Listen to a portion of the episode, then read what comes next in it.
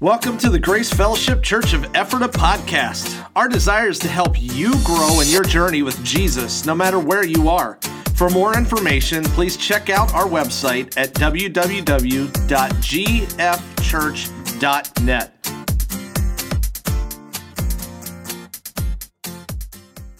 I get to preach, uh, I have the privilege of preaching today on Philippians. And so here's my, uh, my gimmicky slide. And I'll just play my cards right away. I won't be that guy that makes you wait 10 minutes to understand what's going on here. In the passage, he says, Do this so you can shine brighter. So, and the this of that is unity. And I really want to. I really want to expand on that. So, this is shamelessly topical, Arjel. But you can judge me later or judge me out in front for everyone to see, because that's kind of go along with what we say. Um, so, Philippians, as we know, we should talk about the city, we should talk about the church, because context is everything, right? The, the city itself, Pastor set up for us uh, whenever he started it off, I think three weeks ago, talked about how it was a city populated by retired Roman soldiers. It was a city that Paul came to in Acts, and that's where the Philippian jailer was, that's where Lydia was. These were some of the initial members of the church. I don't know if that's the right language, but that's who they were. And, um, and then he was run out of the city. He got on a basket, jumped out over the wall, so they were off and running. Paul wasn't there very long. Um, I'm sure not as long as he wanted to be, evidenced by running away in the middle of the night in a basket. So, Paul talks about unity in chapter 2, but the overarching theme of Philippians over and over is joy and thanksgiving. Joy and thanksgiving. It's tied in, it's tied in. And Paul is very clear when he expresses how thankful he is for the Philippian church. And Arjo, last week, introduced us to this topic. He very quickly walked, talked through this passage right here complete my joy, being of the same mind, having the same love, being in full accord and of one mind.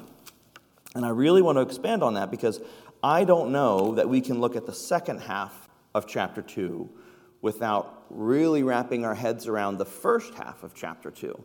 So, if you're following along, I have these three points in the outline. The first one's Paul encourages unity. So let's, let's read Philippians 2. Let's read, I think I have, there it is, 2 through 18. So I have some overlap with last week. I feel uh, compelled to say, uh, follow along with the Q code or the YouVersion. What is it that Pastor says over and over? I'm not doing it well. If he's watching right now, he's ashamed of me. So I'll have to navigate that later. So here we go.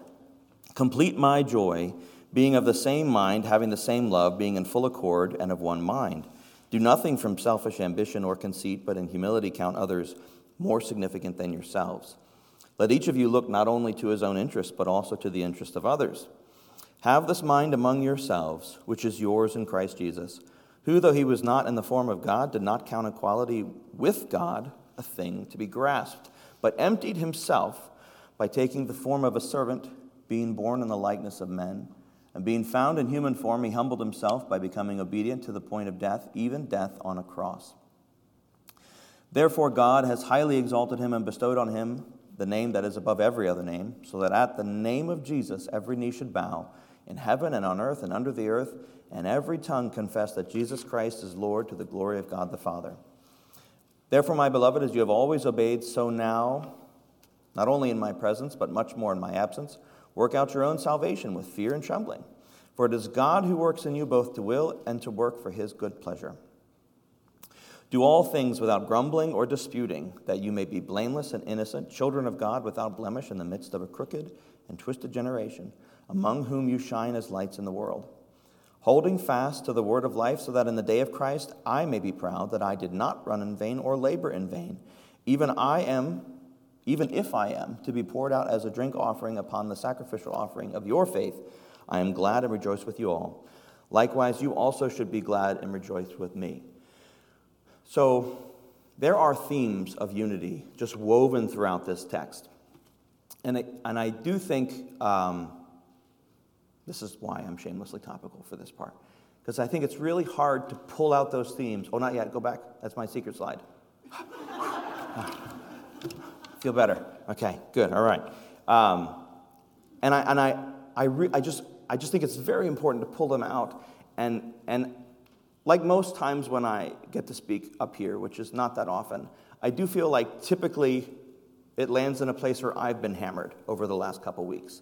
So it's not an accident that we're talking about this because my head was in these weeds of unity. And then I've lived out some challenges in the last couple of weeks, and I've been able to think about them through the lens of this.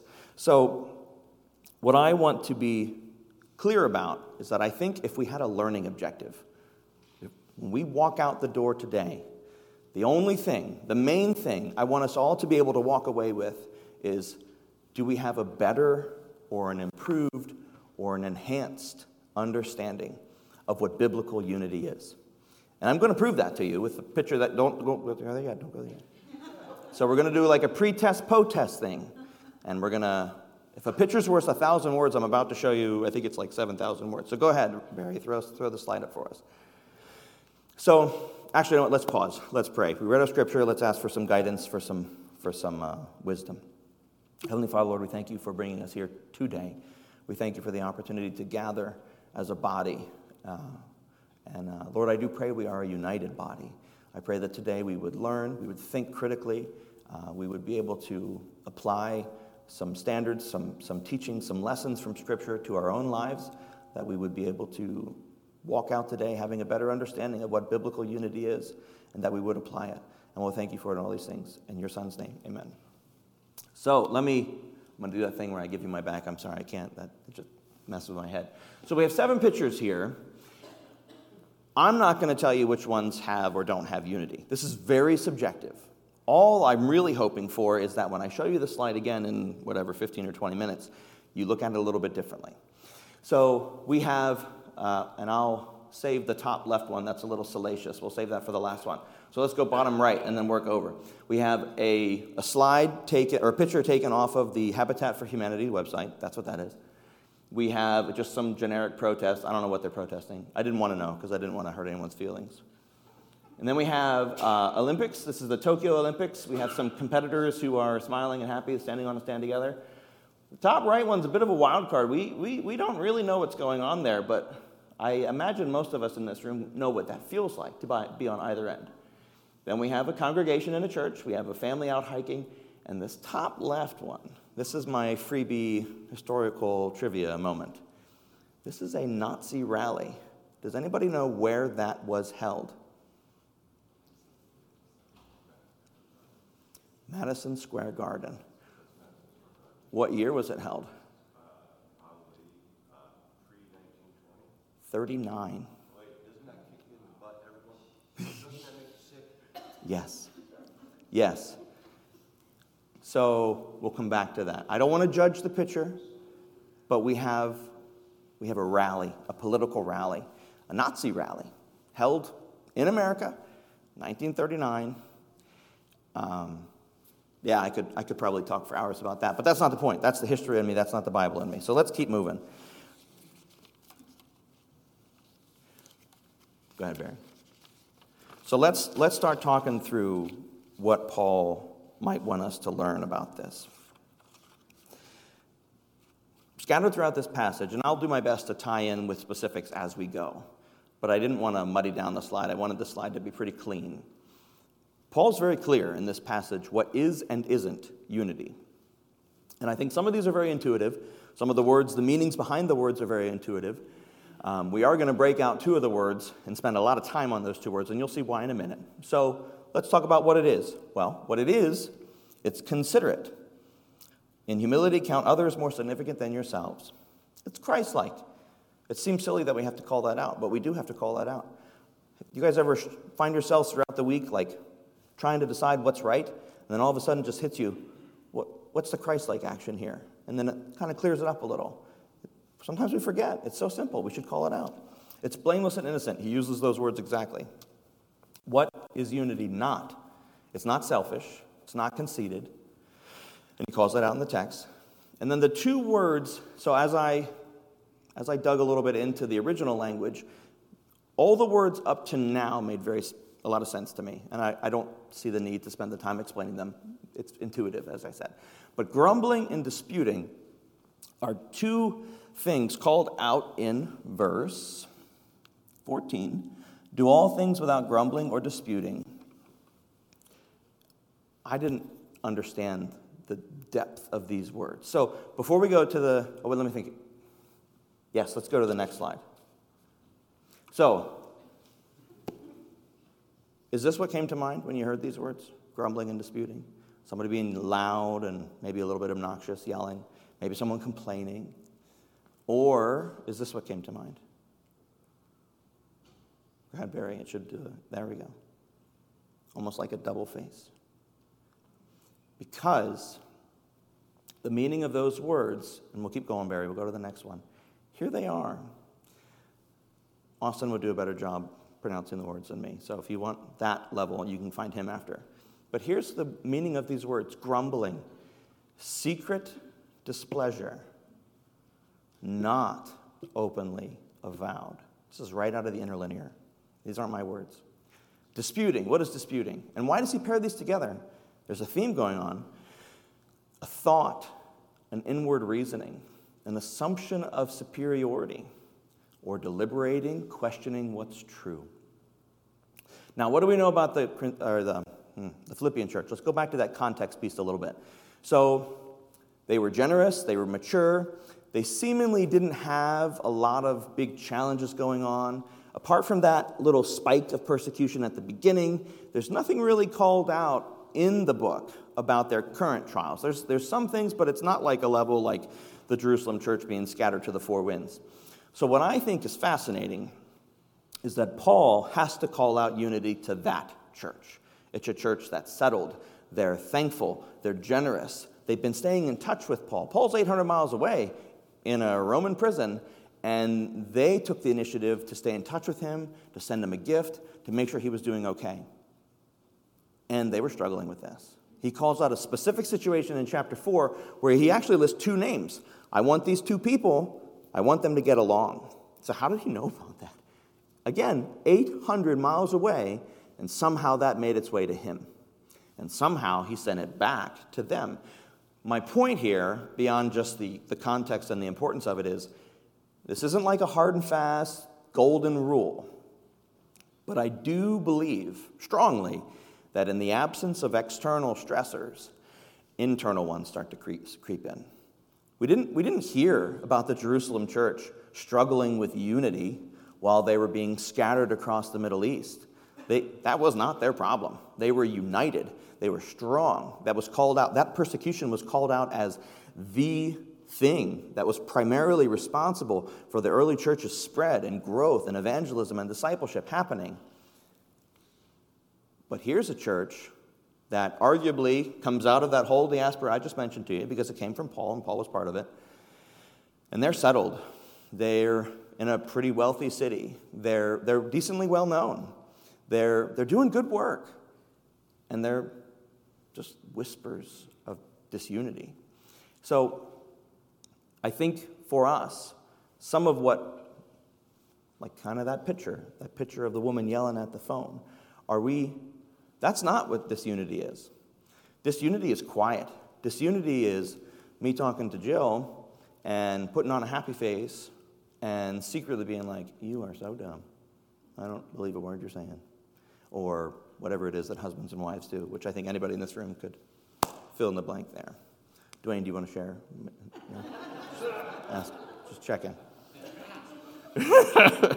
um, so I hope this is the main thing I really want. I, I, this, is, this, this is the whole point of my whole message. And, and parentheses, when I was timing myself, like, how long am I going to be up here? It was anywhere from 10 to 30 minutes, so doing great. So all comes down to speed and cadence and word choice. Now let's talk about, though, oh, wait a second. How internalized and how tricky that definition becomes. So, if I'm seeing somebody yelling at each other, I might think they're not on the same page. They might be. They might be working it out. Think of that couple I showed you, the ones at the top right where the woman was, you know, whatever she was doing, and the man had his head in his hands. They could be, in that moment, unified. Because they're hashing something out really important. Or they could be in that moment totally broken if things are being left off the table. So that's why I didn't really want to go to a place of telling you what those pictures meant, because sometimes you don't have enough information. You can take that snapshot and not know enough of what's going on. And if you rush to judgment, if you rush to the next steps without knowing what's going on, well, now, now we know what's about to happen something really bad, something really confusing, something where we might not resolve an issue, we might make it much worse. So let's go to the next slide, please. Last one Paul models unity. I want to think about this for a minute. Because Paul, one of the comment, commentators, comment, commentators, that hurts my brain, Ardrel, I read, talked about Paul and mapped out the book of Philippians and actually took a, a higher level, it kind of zoomed out a bit, and said Philippians is the book where Paul talks about himself and his own Christ like journey overall. So in this passage, we have Paul talking about, I'm happy to be poured out for you, I'm happy to be sacrificed for you. Well, who does that sound like? That sounds like, sounds like Jesus. And here, here he is, you know, going through political, like, maybe that's too strong. He's incarcerated, he's, he's in legal trouble. Sounds a lot like Jesus, too. And he was happy to go through it. Sounds a lot like Jesus. So, again, I, I don't want to, like, we, we could spend a lot of time here, but, but the point is, again, sometimes if we feel a little bit stuck or a little bit confused or what should I do or what should happen next, let's, let's, let's unplug from those confused emotions, take a step back, and think about what would Jesus do? I don't remember how long ago it was that we all wore those bracelets, but it seems like maybe we should ask that question again. What would Jesus do? So he was joyful for the Philippians. Now, can we think of a time when we were going through some rough patches, whatever they might be? None of us would have been incarcerated and shackled to a Praetorian recently, and be happy for someone else's success. That's very challenging. In fact, in the day and age, I actually wasn't planning on going here, but here we go. With social media, what do we put out there? Do we, do we put our trials, our struggles? Uh uh-uh. uh We put everything that's going great. And then, now I know there's some exceptions to this, and I know I'm guilty of stereotyping right now. But the stereotype of what we see when we're doing this is the highlights of someone else's life. What does that do to us? It does things to our, our whole perspective. We're like, what's the matter with me? Why am I not having easy times? But here's Paul, in the midst of all of his hard times, scrolling through, seeing good things, and he was happy to be joyful for them. As he calls out in this passage, too, he was also very, very focused on leaving a Christ like legacy. He talks about running the race, he talks about that in other passages as well. Paul, Paul, at the end of the day, knew that God was in control of what was going on. He knew that God was in control of him being in the prison.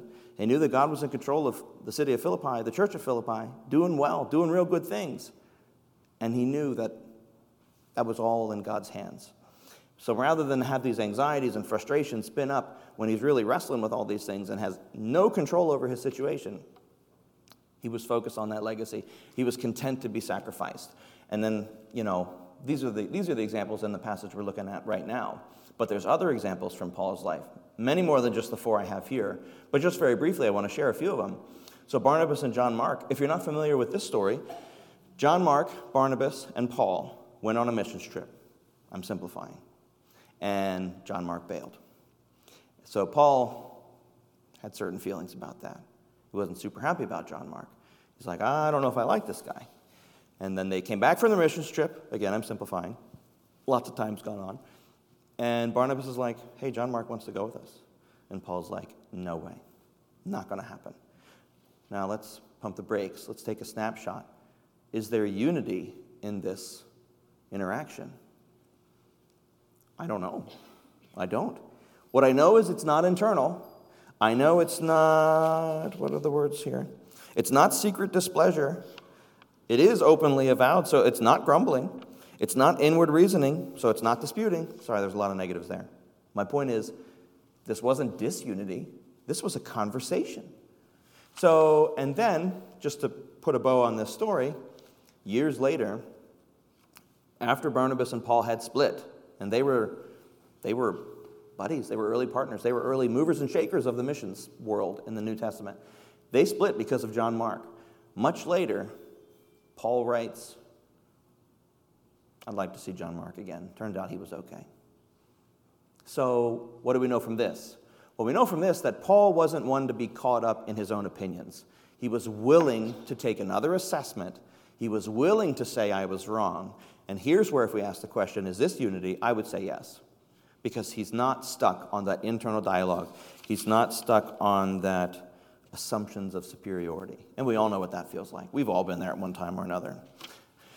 Peter.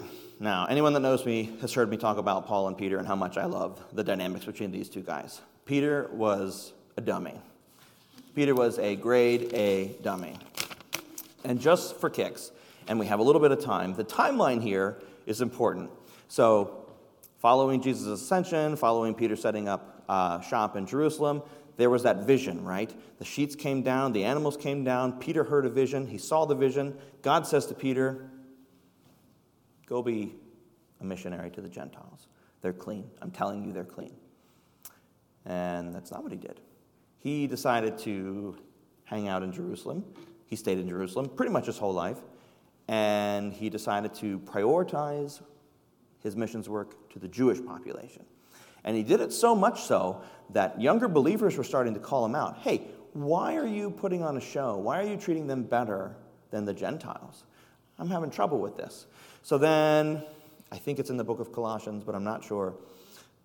Peter and Paul apparently had no small dispute. And Paul talks about disputing Peter to his face at some council, and I think it was in uh, Syria somewhere. And so here again, pump the brakes, take a snapshot. We've got two pillars of the New Testament yelling at each other. Well, I'm, i might be dressing that up. Having a strong discussion in front of a large group of leadership. Is this unity? Does your brain say no? Does your brain say maybe? Does your brain say yes? Again, it wasn't internalized, it wasn't disputed. Peter and Paul weren't coming at each other like they felt superior to each other. Maybe Peter. Paul was focused truly on the whole population of the Gentiles that was being missed. So we are back to that unselfish piece, that blameless piece. So maybe in that moment, Paul was displaying unity and Peter wasn't. So here we go again. I want, I, want, I want, to really drive this home. Biblical unity is very nuanced, it's very complex. You have to really be able to critically think through the situation, look at the motivations and the perspectives of each person. And then the other two, I mean, I already spoke of them a little bit, but the leadership of the early church and modeling outreach to the Gentiles. So let's start to drive this home. Let's see that picture again, Barry. Let's think about this. Which of these, let me get my definitions out. I wanted to have it on the slide and then I forgot. Which of these pictures do you think model considerate behaviors, Christ like behaviors, blameless, innocent behaviors? Do any of these pictures, because these would be exclusionary criteria, model selfish behaviors, conceited behaviors, grumblings, or disputing? I'm not going to answer that. I'm not, because you have to. I can't tell you what you think. But here's my goal going back to that learning objective. Are we going to leave here with a better understanding of what biblical unity is based on this passage? Because if you're looking at these pictures differently, it's already starting to happen. You're already starting to think through some of it. One thing I think that's very important, one thing I think we can be very didactic about, is that unity does not equal uniformity. All of us coming to church dressed the same doesn't make us unified. All of us coming to church with smiles on our face and kind words doesn't make us unified. Or that doesn't make us unified. It doesn't, it doesn't make us have unity. I know there's some back and forth there with the language. So, as you look at these pictures,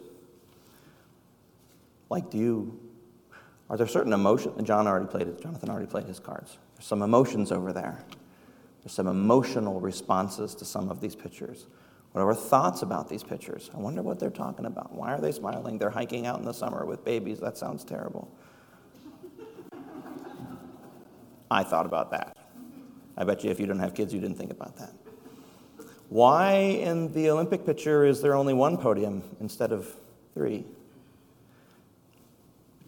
What are those protesters actually accomplishing? That's a question I have. I'm not going to solve that right now. Honestly, I will tell you, I'll play my cards. The picture that I thought showed the most unity just on the face of it, without knowing the story, was that Habitat for Humanity one. Here they are, clearly not looking out for their own interests. They're spending their time, their resources. They're looking out for somebody else. They're openly and happily working. They're setting a good example. Did the Church of Philippi do something like that? I don't know. Maybe. So, as we, as we really want to wrap this up, I have some questions just for you guys to think through. We're not going to answer them. I don't really want to spend much time discussing them. Go ahead to the next slide, Barry. But these speak to our objective, right? Did, did my understanding of unity change? What can I learn from Paul's life? How can I demonstrate unity? One of my takeaways for the last two weeks is to be thankful for people who are willing to have a conversation with me if they disagree with me.